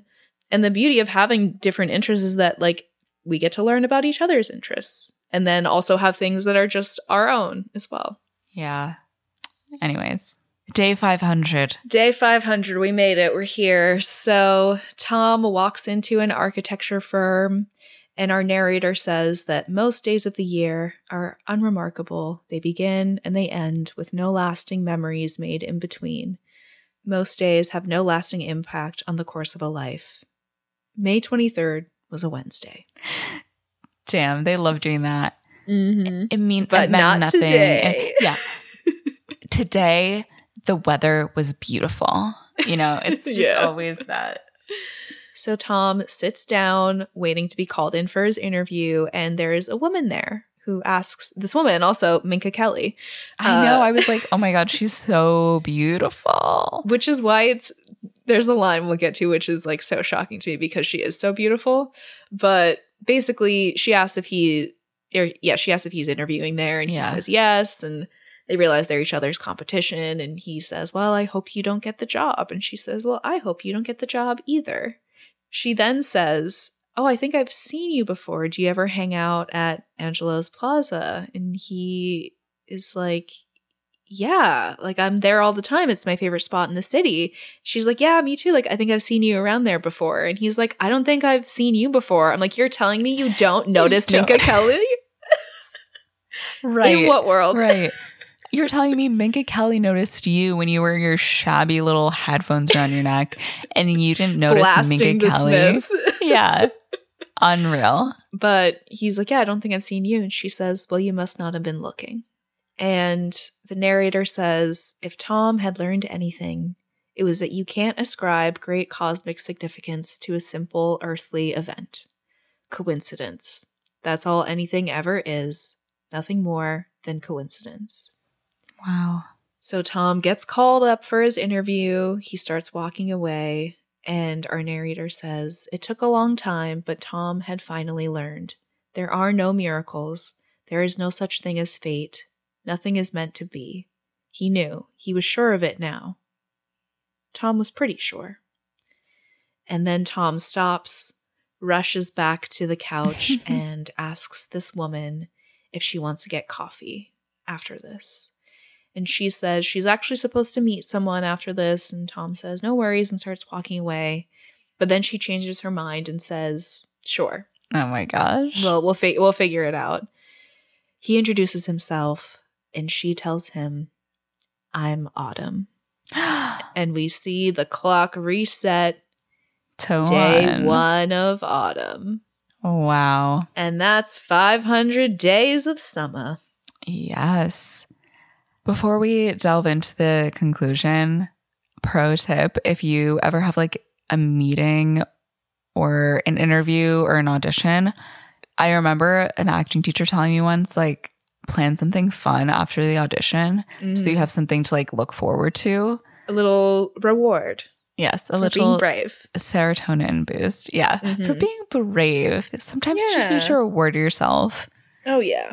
So what'd you think? Yeah, I mean, we we spoke about it during right. the pod, but it definitely was very eye-opening to watch as an adult after like yeah. multiple failed um, situationships, relationships, mm. and um, at the end of the day, it's just one of those things where love is like so ephemeral and liminal that you really can't pin it down. But when you have that feeling, like, you know, mm-hmm. and you should never have to guess or be in that position where you're like floundering, kind of like Summer was, or in the position where Tom is, where he was just grasping at straws mm-hmm. to fulfill the other end of the relationship.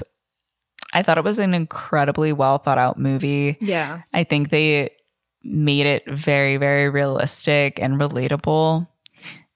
It kind of just makes me think about like the movies that I watched when I was younger. Like, I want to just rewatch everyone and be like, oh, I didn't understand this back then, but now I understand it. Yeah. I mean, it's it's a deeply personal movie, and I think it takes a lot of really deep self-reflection and For honestly sure. courage to like examine yourself in the way that this movie does. Um, because you do have to confront a lot of your your flaws and your mistakes and and like behavior and ways of thinking that is not easy. So I really commend like the writer for being able to be that introspective, because it's not easy. But yeah, I really, really enjoyed getting to watch it as an adult, revisiting it with like the perspective I now have, having been in kind of a similar situation, and then like now being in a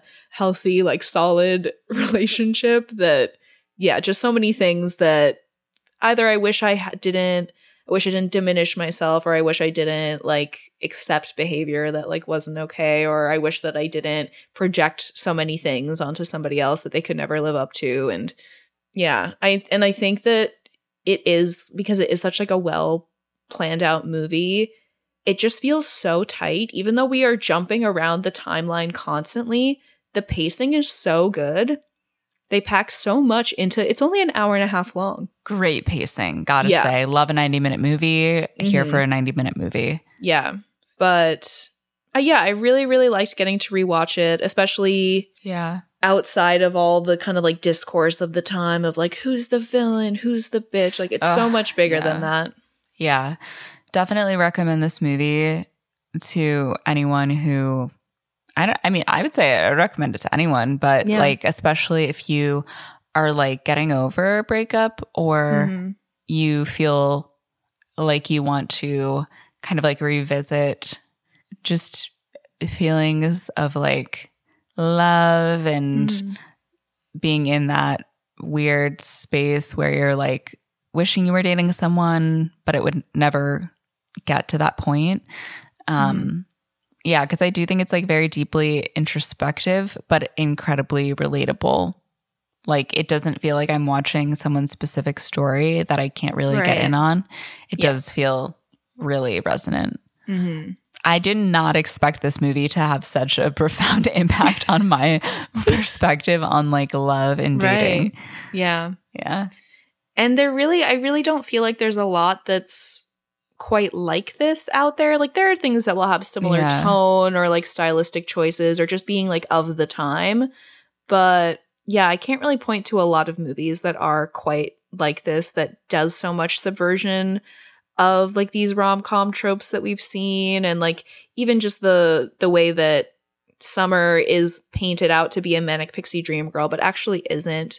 That's yeah. just like, you know, the perspective that Tom is kind of put on her. He sees her as more of this empty shell that he can kind of fill up with whatever he wants. And um, yeah, I just think it's it's really unique, and it was so it was so big. It was such a big movie at the time, and I totally understand why. Like, it it really stands on mm-hmm. its own, and I think it's aged well.